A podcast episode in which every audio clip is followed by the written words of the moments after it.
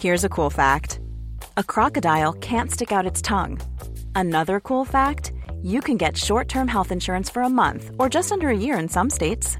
United Healthcare short term insurance plans are designed for people who are between jobs, coming off their parents' plan, or turning a side hustle into a full time gig. Underwritten by Golden Rule Insurance Company, they offer flexible, budget friendly coverage with access to a nationwide network of doctors and hospitals. Get more cool facts about United Healthcare short term plans at uh1.com.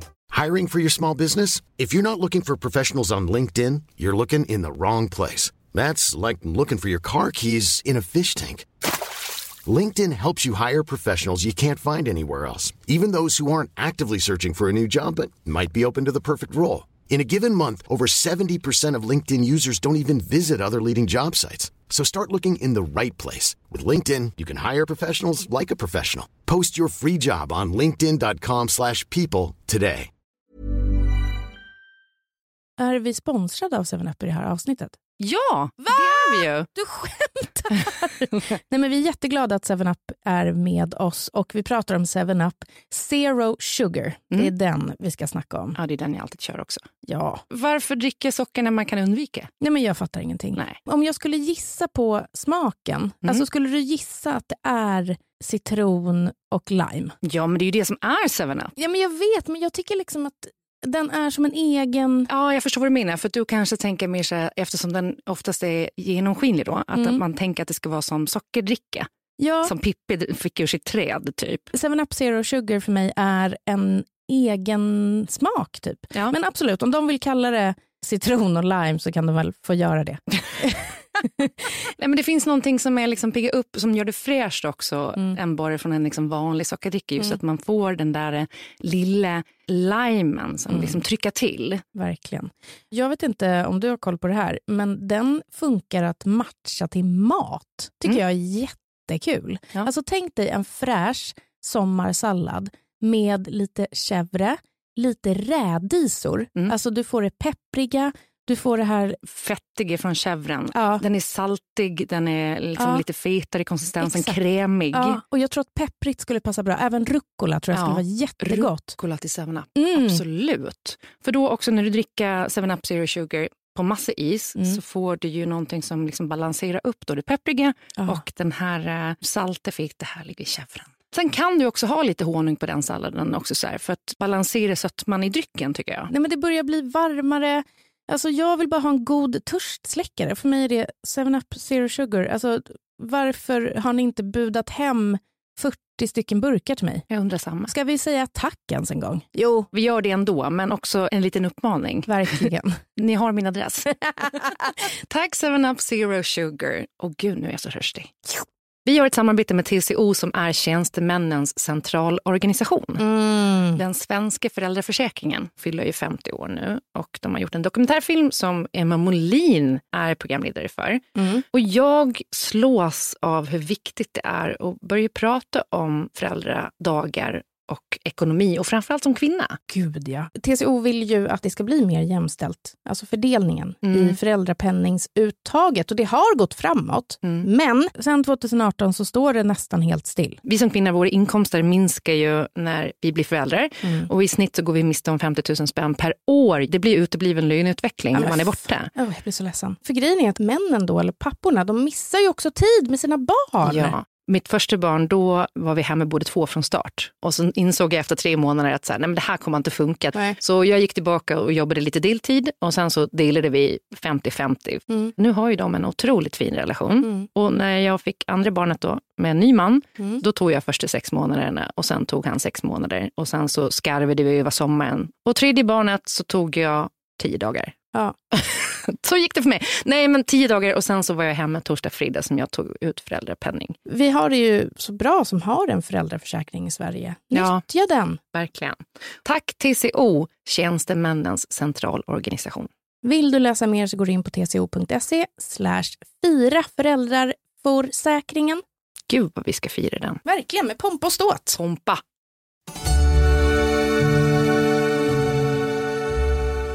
Det här är Tabberaset, en podd med mig, Frida Lund, och med Klara Doktorov. I den här veckans avsnitt stannar vi upp, precis som tiden gör ibland när man åker mot barnakuten en mörk lördagskväll. Jag presenterar också en empirisk studie om utomhusförskolor. Och så har jag tävlat i TV. Det gick jättebra, men varför hatar jag mig själv så jävla mycket efteråt? Välkomna!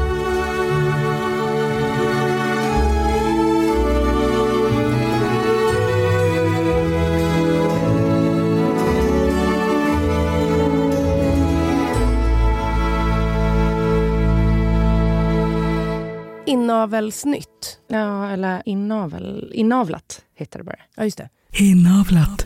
Inavlat. En podd om en podd om en podd om en podd. Ja. Har du hört Mjukisbyxgate? Nej.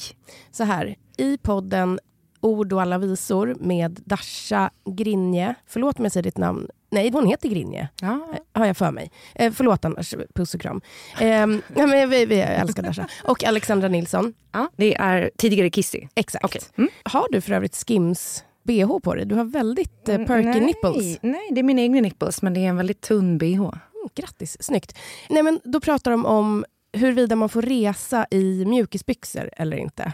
Ja. Och eh, Dasha hävdar bestämt nej. Alexandra säger ja. Sen pratar vår favoritpodd eh, Det rullar om det här också. Rullar vi? Ja, just det. Förlåt. Heter den va?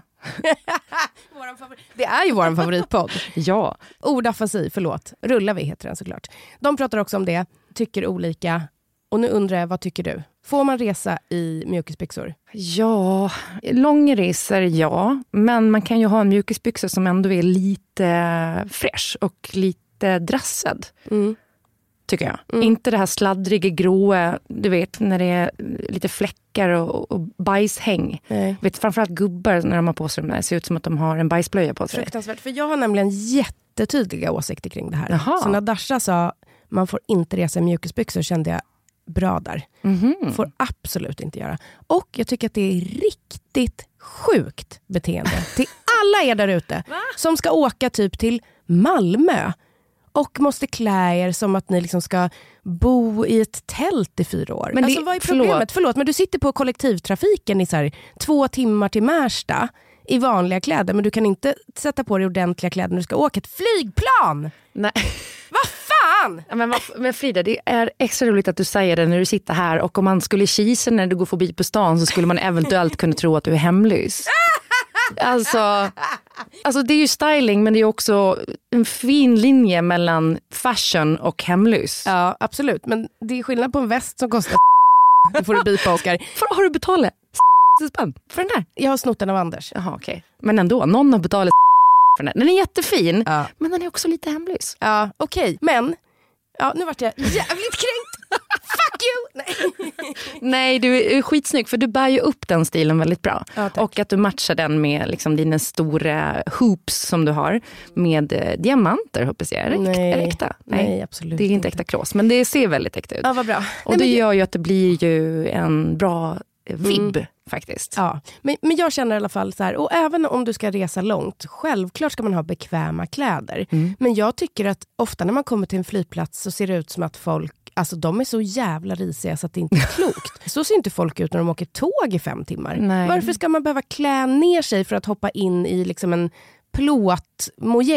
Ah, ja, men jag är beredd att hålla med där. Man kan ha, man kan ha en viss nivå. Du behöver inte vara stylad, men du behöver för fan inte komma i dina fulaste kläder.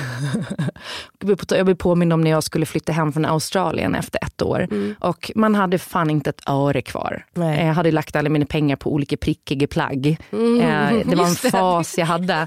Men eh, då jag och min kompis Theresia skulle ta samma flight hem och jag eh, var tvungen då att klä på mig 15 lager kläder för att inte ha övervikt på bagaget, för jag hade inte råd att betala det. Så vi går liksom igenom allting klädda som Michelin-gubbar. Ja. Eh, sinnessjukt. Men eh, ja. Då, Men alla backpackerresor, då får man göra vad man vill. Alltså när man är ung. Jaha, okej. Så Då är det okej. Ja, Men inte, nej, men när man liksom ska ut på sin stora resa, när man är ung, men när du är en vuxen person som hemma står, du har packat din väska, du ska åka till Kreta i en vecka.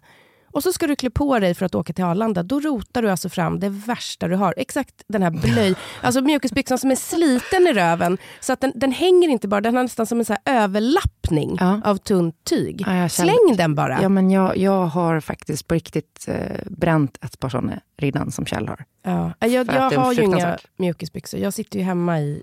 Anders får ju total panik på mig. Men hur kan du inte ha det? Att Det är det jag, första jag tar på mig när jag kommer hem. Ja, det gör ju han också. Han har ju nästan satt upp regler nu. Att jag, för han tycker att det är jätteobehagligt att jag sitter typ i skjorta och jeans Ja, på kvällen när vi kollar på TV och ligger i soffan. alltså jag tar typ ett kashmirset eller jag har ett sånt där lounge-set från, eh, vad heter det? A part of the art. Mm. Ja, exakt. Som är så jävla skönt. Ja, Men jag kanske blir för snål för att köpa typ ett fint... För jag tänker så här, vad fan, det här har man ju aldrig på sig. Ja, det är det du behöver göra. Ja, det behöver jag. Det, du kommer levla upp i livet. Du kan Okej. inte sitta i fucking jeans och skjorta när du ska slappa hemma. Nej, det är Kanske sant. därför du aldrig blir frisk. Nej, det är verkligen sant. Men klä på er ordentligt när ni ska flyga i alla Mm. Det här känns som ett ras ändå. Ja, det var- du med det? det, det började med inavlat och blev ett ras. Ja. Ja.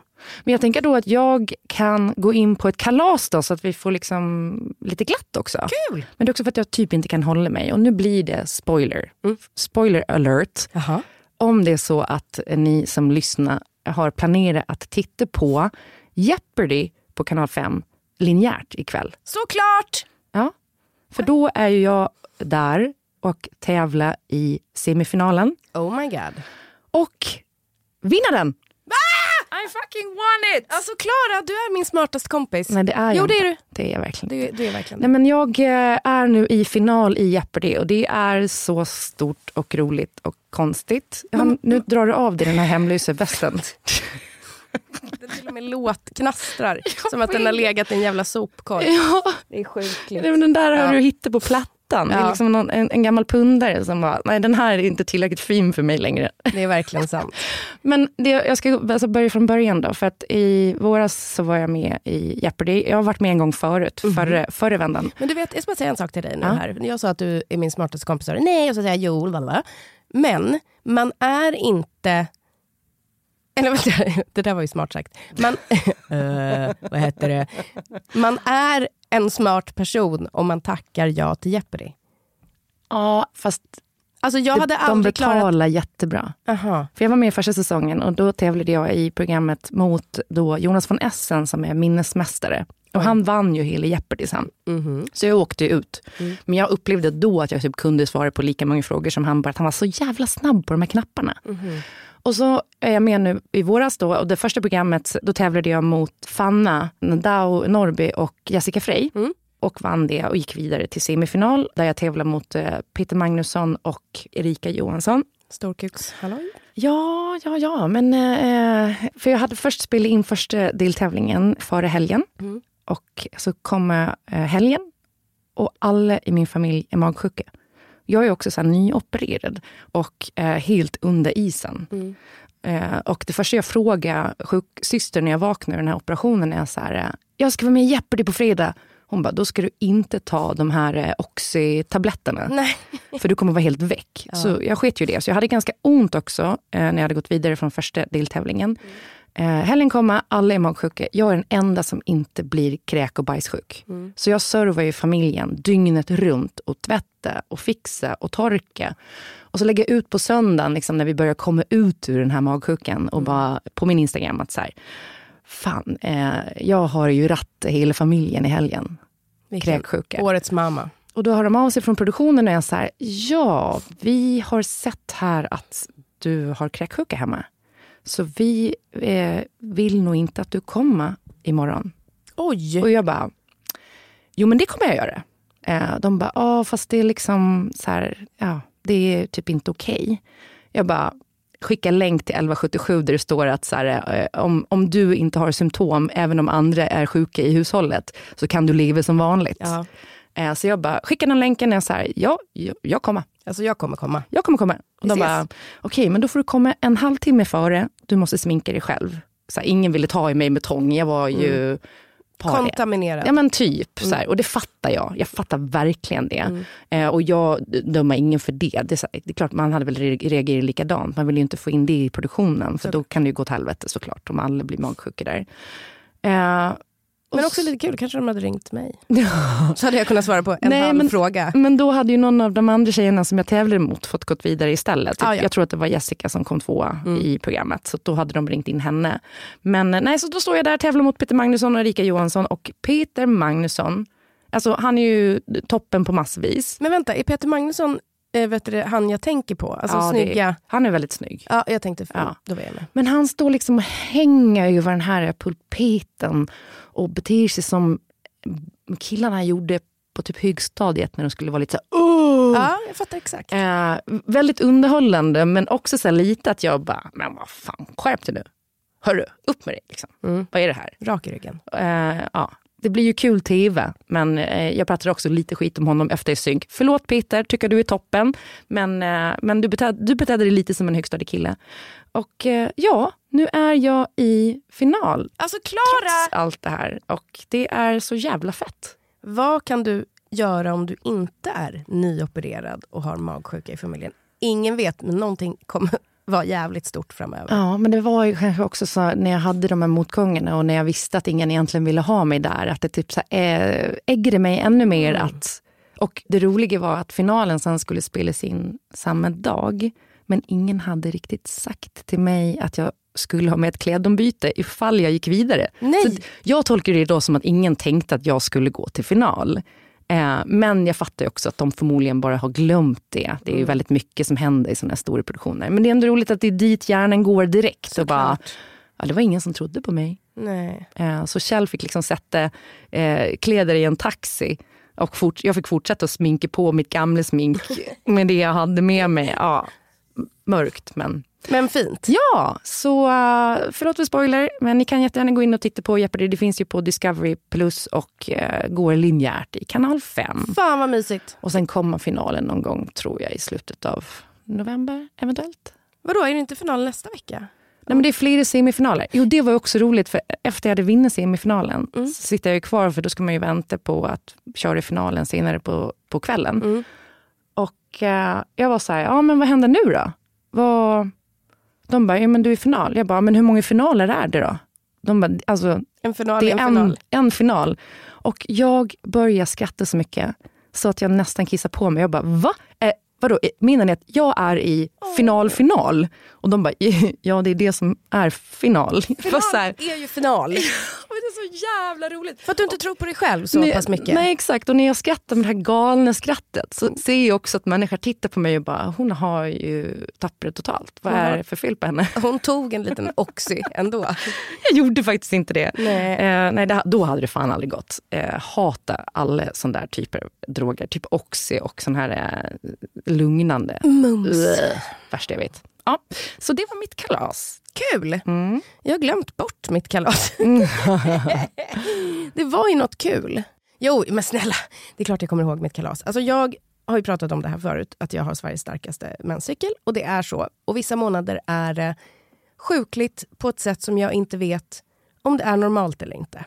Vadå, du har vissa kåtcykler då? Ja, exakt. Men inte alla cykler? Eh, Jo, men inte till den här nivån. Nej. som det ibland är. Och Jag skulle nästan vilja prata med någon expert om det här, för det är, det är djuriskt på ett vis som är att alltså jag, jag, jag, kan inte, jag kan inte fungera knappt. Alltså det, det, är som att liksom min vajay är ständigt stimulerad. Kommer du ihåg, har du sett de här... Alltså bulta lite. Ja, den här outsiders när folk får typ så här 400 orgasmer om dagen. När Ja. de sitter och bara well hello, så bara oh, there comes another one. Eh, alltså, Ja. lite, det, det är jag vissa cykler, nästan. Ehm, och ah, fan, det här blir en blandning av ett ras och ett kalas. För jag är väldigt glad över det, för det är mysigt att känna så. och Man får liksom ha det mysigt och härligt. Men jag drömde då en sexdröm, som jag så ofta gör. Om att bli liksom... alltså, det är ju min högsta dröm. Som jag aldrig kommer få uppleva. Jag kommer alltså aldrig få... Inte på det sättet. Nej, men jag vill bara bli liksom Ah, ja. Alltså du måste bipa jättemycket här Oscar. Så att mitt kalas är tack för min eh, goa ägglossning. det är då det kommer alltså. Ja, det är då det Det kommer. blir eh, vätskefyllt där nere. Kan man säga. Så där hade jag det också under mina graviditeter, framförallt mot slutet. Kåt som ett djur. Mm. Men jag tror att det var också flödet när man har så mycket blod i ja. kroppen och det börjar bli tryck neråt. Mm. Det är fortfarande mitt bästa tips till folk eh, som är gravida. Onanera skitmycket i slutet. Ja. För du tränar ju bäckenbotten och sen kan du bara skjuta ut ungarna. Mm. Alltså det, jag gjorde det jättemycket i slutet. Ja. Jag låg där med min Satisfyer och min kära man. Men eh, de kom ju ändå ut i magen de där två. Ja, mm. ja men det, det är ju om man kan få, få ner genom bäckenet. Men sen själva krystfasen så har jag typ tagit mig inne på två kryssningar bara. Så att all barnmorskan har sagt stopp, stopp, du kommer typ spricka. Och jag bara nej, nu, nu ska den ut, ja. tjoff. Eh, jag vet inte om det har med orgasmen att göra, men jag har ändå tänkt att det på, påverkar jo, lite men Det måste ju göra någonting. Det, är liksom, mm. det, bull, alltså det händer ju något inuti. Ja.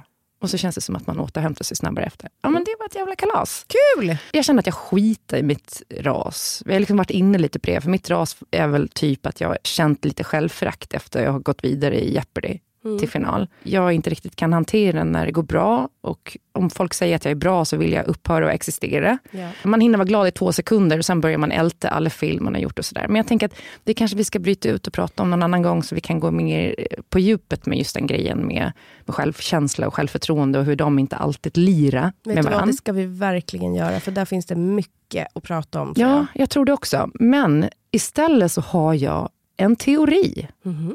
Du är en viss del av den här teorin. Jaha, okej. Okay. Du ser mm. jättelurig ut nu. Nej, men så här, sen vi har börjat jobba tillsammans så har jag upplevt att du har fler vabbdagar än många jag någonsin har träffat. Mm. Och så insåg jag att det här är väldigt vanligt med folk som har barn på utedagis. Mm.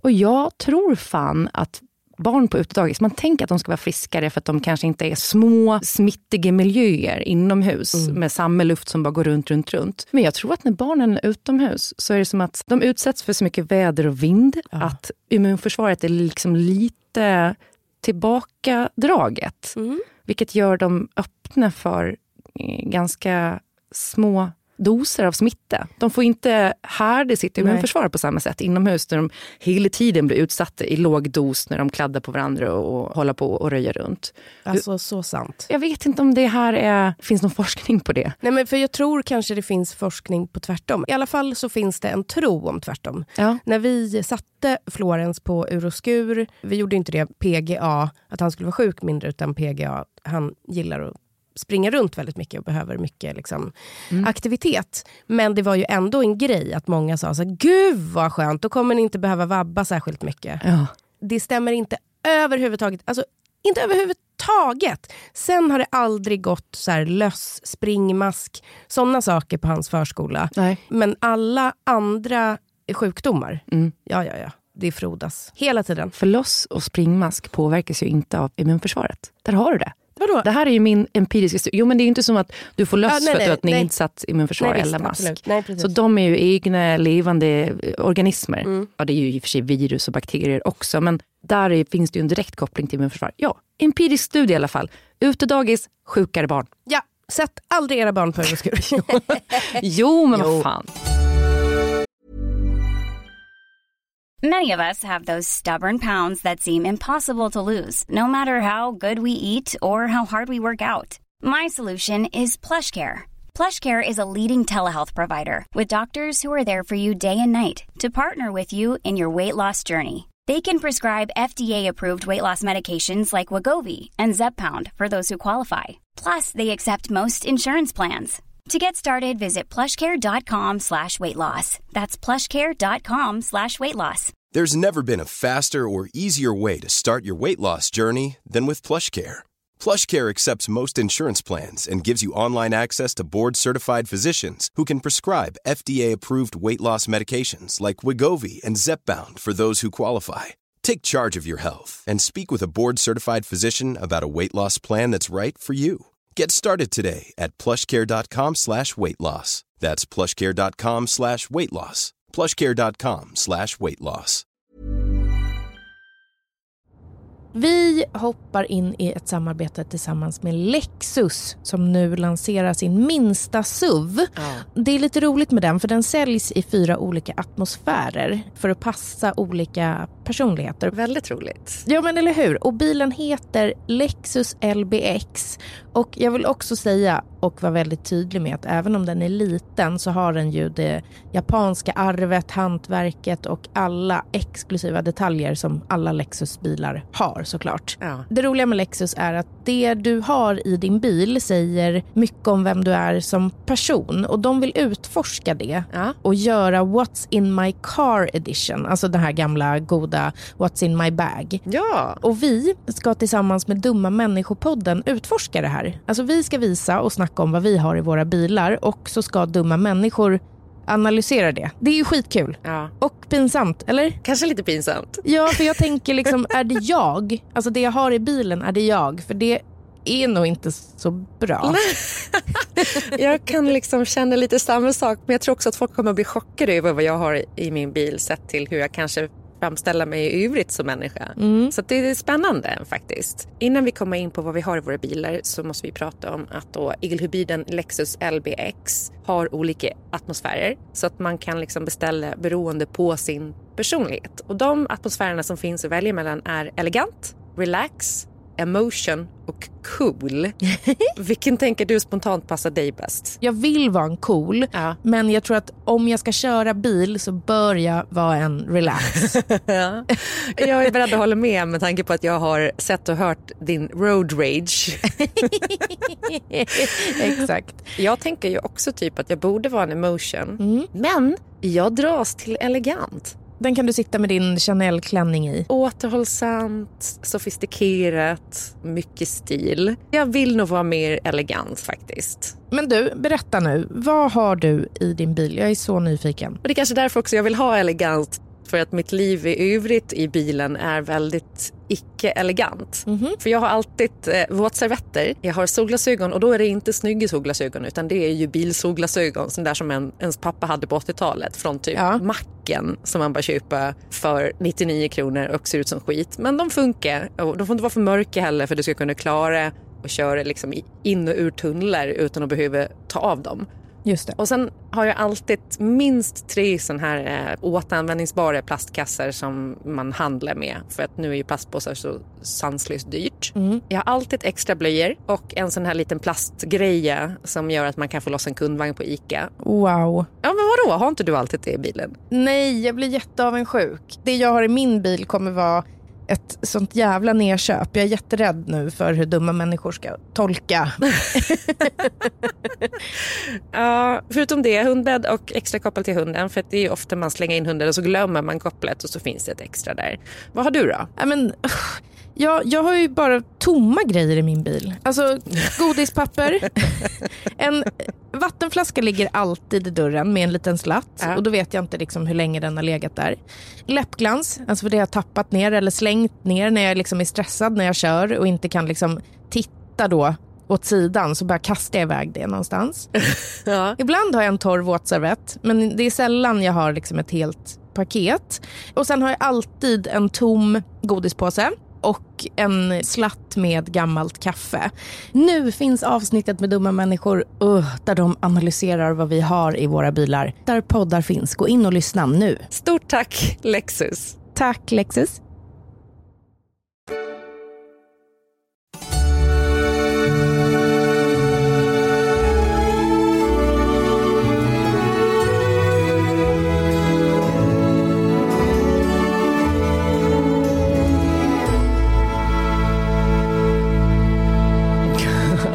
Grej som jag verkligen hatar, Klara. Ja. Jag har ett riktigt kikarsikte. Jag liksom tar det, Är du arg idag?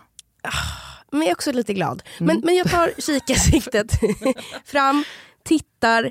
Alltså det är som att jag har liksom en sån jävla bra skjutarea där framme på ett bord för två. Jag vill skjuta ner de här jävla date nightsen på ett sätt, alltså med en brakare, alltså bort med skiten. En grej som jag verkligen har tänkt på är att det är så ofta man söker efter egen tid med sin partner. Alltså jag gör det väldigt mycket. Jag tycker att det känns viktigt att vi får umgås utanför liksom barnen och allting. Men det man då oftast gör är att man bokar en restaurang för två. Ja. Klockan 17.30, 18 efter jobbet. Ja. Och så sitter man där med personen, ja vi har varit ihop i 14 år. framför den och så ska man då ha det gulligt, charmigt, pirrigt, man ska bli lite fulla, mm. man ska ha så jävla mycket att prata om. Och sen, efter man har varit på restaurangen, då ska man gå vidare, ta en liten sup, stå och hångla i ett hörn. Mm. Kanske till och med gå på klubb, vem vet? Men inget av det där stämmer ju. Nej. Man bokar middag 18, 19.30, då är man klar. Ja, ja. Och sen är det inte så jävla kul. Alltså, jag, jag känner bara så här, det här med date night-grejen, att man ska gå ut och ha barnvakt för att gå på restaurang med den man träffar konstant, är bara skit. Ja, det kan du lika gärna få hemma mm, genom att bara lägga barnen för att sova och sen äta en härlig middag och spara in 2000 spänn. Ja, jag tycker bara att det är så otroligt, det har så liksom högt värde fast det är ganska tråkigt. Ja. Men det som då är kul och som jag tror är receptet på att känna så här, alltså nu är det november, det är som sagt vab, alltså vi har inte, det är inte tipptopp stämning nej, nej. hemma just nu. Det är ganska, det är ganska tråkigt. Gudarna fan vet Ja, och jag vill inte gå och sätta mig på en restaurang med Anders och titta honom i ögonen. Men när vi var hemma hos er i helgen, med dig och Kjell och med Elina och Chris, så fick jag pirr i magen när jag såg honom vara social. För det är det bästa jag vet. Mm, det var inte så att du jämförde honom med våra män och kände så här, fan jag har vunnit högst, högsta priset. De här jävla gubbarna. För fan vad glad jag är att jag har Anders och inte ihop med Kjell eller Chris. Nej, inte på något sätt. Men Anders är så jävla rolig. Han är liksom en tyst, men så drar han ibland små grejer som är roliga. Och det är mm. det där jag älskar. Och att få se honom i den sociala kontexten, kontexten ja. mm. var bara så här. Så från och med nu så kommer jag eh, inte dejta Anders något mer. Nej. Jag ska bara gå på dubbel, trippel och eh, som sagt. Par, parmiddag, alltså parmiddagar och eh, eh, plocka bort barnen ur ekvationen. Exakt, för dina barn gjorde ju inte ett väsen ifrån sig. Nej men de är ganska skillade, alltså skillade, fan. De, de är ju rätt lätt på så sätt att ha med. Otroliga. De liksom hänger med i det vi gör. Sådär. Ja, skit i dem nu, men jag, jag bara tänkte på det där du sa. Jag tror att ett problem med dejtandet är ju förväntningarna. Mm. Alltså de höga förväntningarna hela tiden.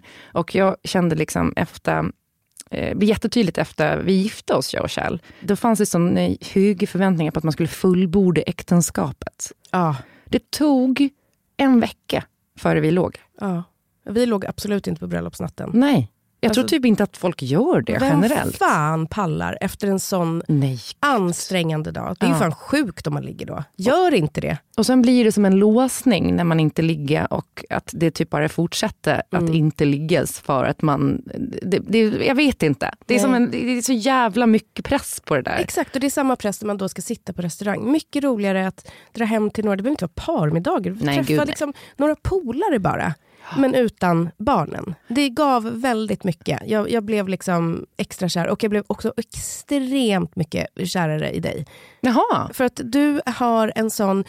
Jag kan verkligen avsky i poddar när man ska sitta och så här uppa varandra. Du är så! Bara, nej, inte. Det blir så mycket navelskådning. Ah. Men alltså, du är värdinna på det mest liksom, trygga, omtänksamma sättet. Din mat var helt makalös. Det var så gott, det var så rustikt, det var så vällagat, det var så fint hemma hos er, det var så bjussigt. Jag kände bara, vi sa det i taxin hem, bara, hoppas vi kommer tillbaka nästa helg. det var så jävla mysigt. På tal om det vi pratade tidigare, jag får typ pulspåslag nu. Jag tycker det är jobbigt det. Ja. Men jag blir glad att du säger rustikt, för det är ju liksom det jag vill åstadkomma. Mm. Det är också ett ganska uttjatat ord, det är lite töntigt. Ja, kanske. Men det är bra beskrivning på liksom på maten du lagade. Ja. Den kom med historia, precis som du tycker om historia. Ja. Och det speglade dig, det var jättefint, så tack för det. Ja, men, eh, Hejdå. Nu måste jag gå. Ja, nu är vi klara. Ja, jag, vill lägga, jag vill dra ett täcke över huvudet på det. Fan, jag måste jobba på det här. Jag måste jobba på att kunna ta fina ord. Jag tycker det är så jävla jobbigt. Ah. Vet ah. du vad man bara kan säga? Nej. Tack. Tack. Varsågod. När man är noll år är en vecka 100% av ens liv. När man är en månad så är en vecka en fjärdedel av ens liv. När man är ett år så är en vecka en femtiondel av ens liv. Och när man är 50 år så är ett helt år en femtiondel av ens liv. När man är två år så är ju liksom ett år 50% av livet. Mm. Det är ganska speciellt att tänka så, tycker jag. För att det gör ju att man får en annan bild av tiden. Och det här är proportionsteorin som en snubbe som heter Paul Järnet lanserade i slutet på 1800-talet. Och Den handlar om tiden och hur man sätter den i proportion och hur man lever eh, från tiden och hur vi som barn kontra vi som vuxna upplever tid. Och Den har verkligen greppat tag i mig. För jag kan tänka mig att du vet också när man var liten, när man till exempel skulle vänta en timme på att åka någonstans. Mm. Hur den timmen var oförklarligt lång. Jag kan fortfarande känna känslan av att det tar aldrig slut. Vad är det här? Och en timme nu är ju ingenting. Nej. Jag kan sitta på ett café och vänta på någon en timme. Det går så fort. Mm. En bilresa, när jag var liten så bilade vi ofta upp till Skellefteå, det är 80 mil. Det tar liksom 10 timmar. Mm. Det var ju som att resa i ett dygn minst. Att till exempel vänta 24 dagar på julafton när man är fem är alltså likställt, hör på det här, med att vänta ett helt år när man är 75. Mm. I liksom känsla och upplevelse.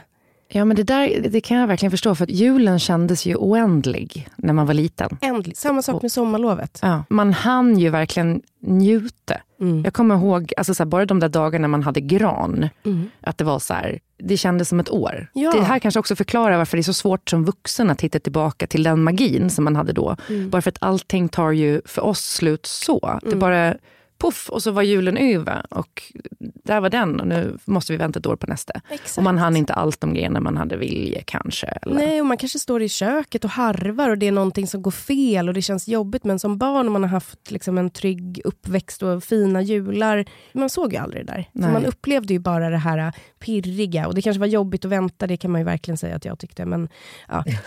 och kanske min son också. Men enligt den här teorin då, alltså förutsatt att vi ska leva till vi är hundra, så är hälften av ens upplevda liv över när man är sju. Oj. Ja.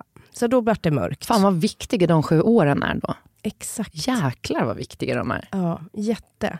Och efter liksom 30 så stannar allting av igen. För då är alla kommande år under 3% av ens liv. Och kommer liksom upplevas kanske ja, lika kort eller långt då. Herregud vad jag får dödsångest. Ja, jag, jag vet, jag vet, jag vet, jag vet. Jag kanske inte hade förberett dig på att det här är ganska mörkt. Men jag blev ganska tagen av den här teorin. För att det är ju verkligen så att livet går så mycket snabbare på ett sätt nu. Mm, mm. Att åren svischar förbi. Jag var ju 33 igår. Samtidigt som det kan kännas oerhört långt när man har ett barn som tjatar i en timme på när en timme har gått. Mm. Jag tänker att det här kanske kommer få mig att bli lite mer förstående för barnen när de tjatar om tid eller frågar varför de inte kan fylla år snart igen. Ja. Men ibland står ju tiden still. Är det när du har vab, tänker du då? Alltså då står den så still så att... Nej men vet du vad, den står inte still då, för det hade varit skönt. Ja, ja. Den går så långsamt att det känns som att någon skär med min kniv genom magen. Bra, men... Otroligt bra beskrivning. Sakta sprättas jag upp. Centimeter för centimeter. Förra helgen var vi på middag hos er. Det var ändå ganska sent. Alltså vi, vi var hemma typ ett. Jag är inte van att gå och lägga mig så sent. Och Det var så himla trevligt, det har vi pratat om. Och när jag vaknade dagen efter så kan jag inte säga att jag inte var bakis. Alltså det dracks mm. ett par flaskor. Det gjorde det verkligen. Ganska många. Otroligt många. Jag fick ju ta ut det där sen till glasåtervinningen. Jag är ett starkt ord, 100% Kjell. Men jag städade ändå undan hela festen på, på natten. Det var ju bra. Det är mm. skönt att göra. Det, det, det, det, måste man göra. Jag vill inte att mina barn ska vakna till en fest. Absolut inte. Men jag vaknade då 6.30. Jag visste att jag var tvungen att tagga till, för jag hade gjort det som jag så ofta gör. Bokar jättemycket saker. Dagen efter? Ja, och fast jag kanske inte ska, för att jag blir socialt utbränd. Men jag hade både en lunch och en middag. Det var bara att tagga till. Jag gick på den här lunchen som också innefattade lite vin. Mm. Och sen kom jag då hem till våra bästa kompisar och grannar på middag. Och då var jag så trött att jag kände att jag höll på att alltså på riktigt krevera. Mm. Så att till slut så sa jag bara, jag måste dra hem. Jag är helt jävla färdig. Och jag åker hem. Efter en stund så kommer Anders och Florens hem och nästan direkt så kräks Florens. Oj. Så då, på tal då om vab, så kände jag kniven sakta skjutas in i magen. Igen. Igen och jag preppade för en magsjukenatt. För varför ska vi inte få magsjuka när vi har fått fucking allt annat? Och jag tänker att jag ska ta det igenom 30 minuter som känns som flera timmar.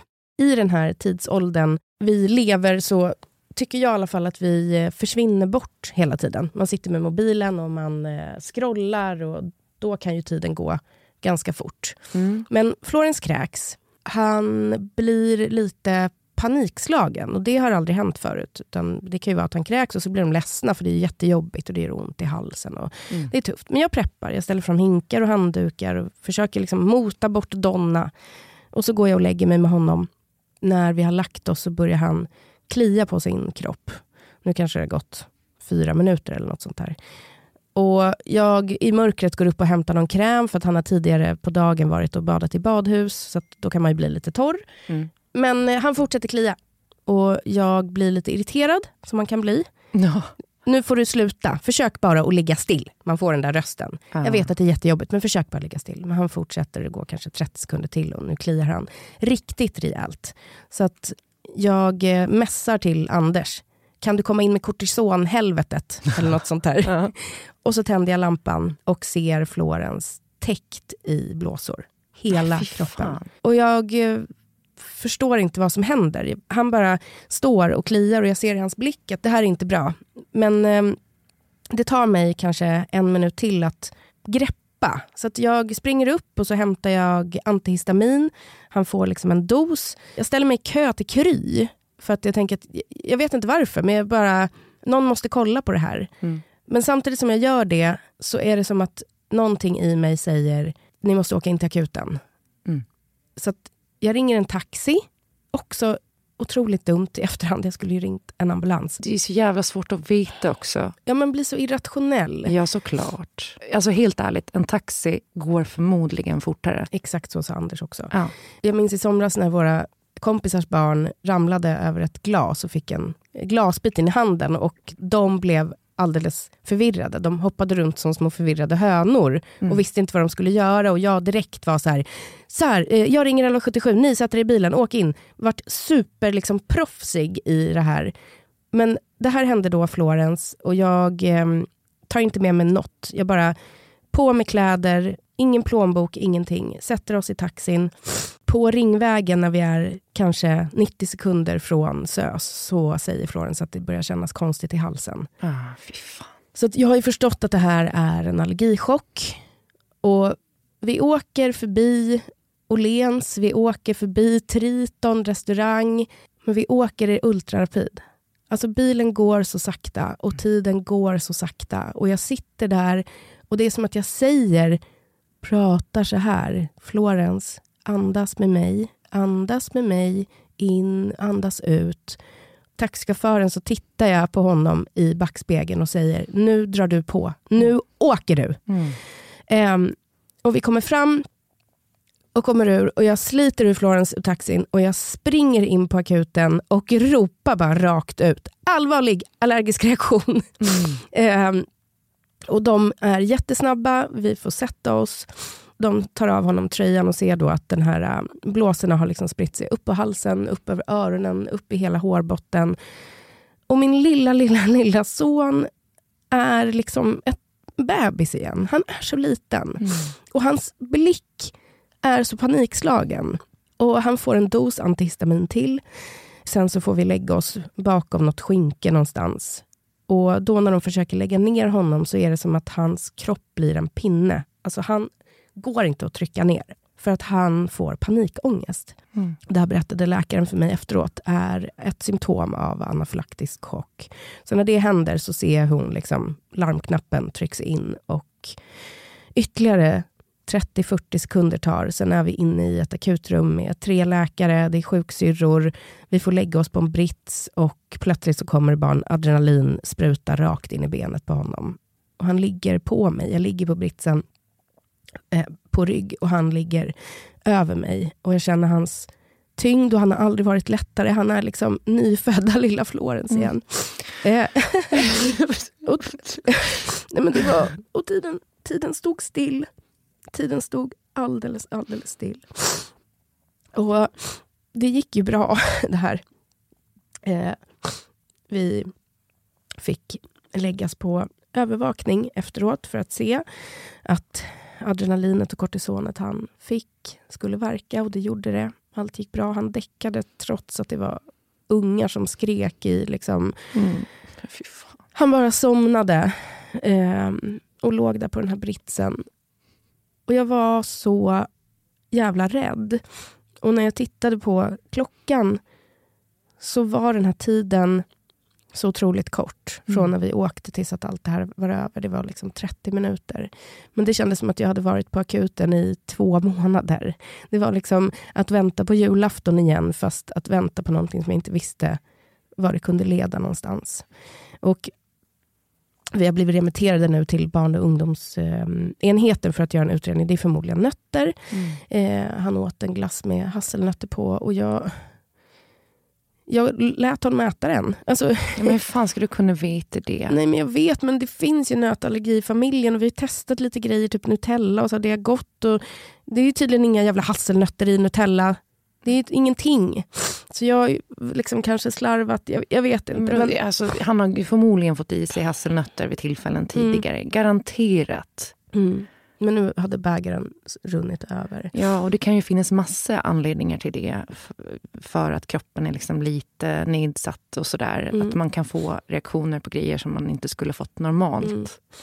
Men, men det fick mig att... Sen satt jag där i tre, fyra timmar och bara tittade på honom. Han låg där och sov och eh, blåsorna började försvinna. och Det liksom larmades hit och dit och barn grät. Jag bara tittade på Florens och så tänkte jag på det här med tiden igen. att Om en halvtimme är så himla mycket för honom mm. i vanliga fall så kanske jag ska bli lite bättre på att vara där och vara i nuet med honom, med mina barn. Det är inte så att jag inte kommer sluta scrolla, jag kommer väl göra det hela tiden. Men, men jag fick mig liksom en sån här en liten tankeställare. Oh. Och ofta tycker jag man läser om att så här, barn behöver en kvart dedikerad tid om dagen. Och jag, fan, jag ger inte alltid det.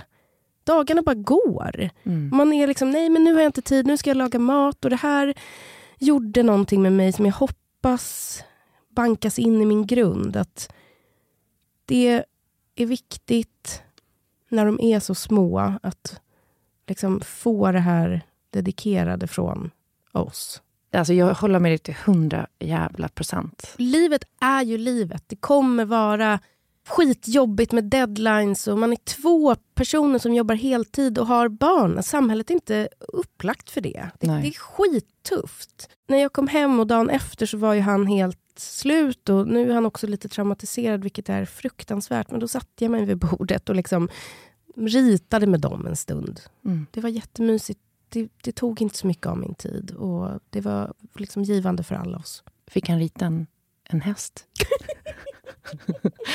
var den möjligen bättre än din? vet du vad, jag vet inte. För vi kör båda väldigt abstrakt. Åh oh, herregud. Ja, nästa gång kanske det blir roligare då. Ja. Nej men vad fan roligt. Livet ska väl inte vara är... roligt? Nej. Det är väl inte roligt hela jävla tiden? Vet du vad? Det är Anders största mantra är när jag säger saker och ting är inte roliga. Oh, då säger han Frida, livet kan inte vara så jävla kul hela tiden. Jag fick en allergisk chock en gång. Jag kommer ihåg också att jag gick ner till morsan och farsan och bara, någonting är fel. Och morsan tittar på mig och bara, åh herregud.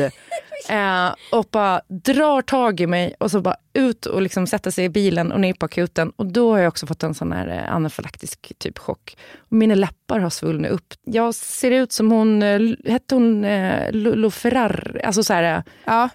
Helt sjukt. Alltså skrattretande roligt. Alltså, som du hade sett ut om du fick för mycket feeling med eh, Restylane. Ja, fast ännu mer. Det var så att läpparna typ sprack till slut. Oh, alltså, det, det, det, är helt sjukt. Men också väldigt roligt.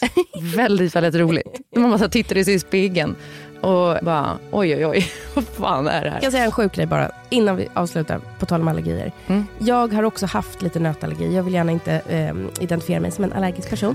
Men i min ungdom så kunde jag ibland dricka hasselnötshottar på krogen. För att då fick jag en liten fjong på min överläpp. Skjut av mig! Åh, herregud. Ja. Men det kanske var din tillvänjning till Dotter så. Det hjälpte.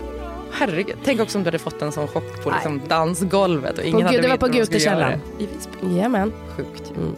Hörni, vi säger ja. tack Vi säger igen. tack för idag. Mm. Lyssna på tabbetipset på fredag. Vi pratar lite studieteknik tänker jag. Och studentvänlig dryck, alltså ja. prismässigt. Vi får ju se om jag kommer, om det är studieteknik. Men ja, Klara ska väl briljera med sin smarthet. Nej, jag skojar.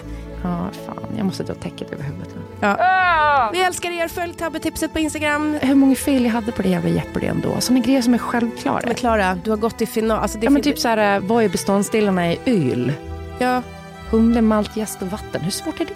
Men kunde du det innan du gjorde sommeliertestprovet? Det kan väl alla? Ja, det kan alla. Jag hade nog glömt vatten i och för sig. ja, ja. Det skulle bara vara en smörja. Ja, Vi hörs. Hej då!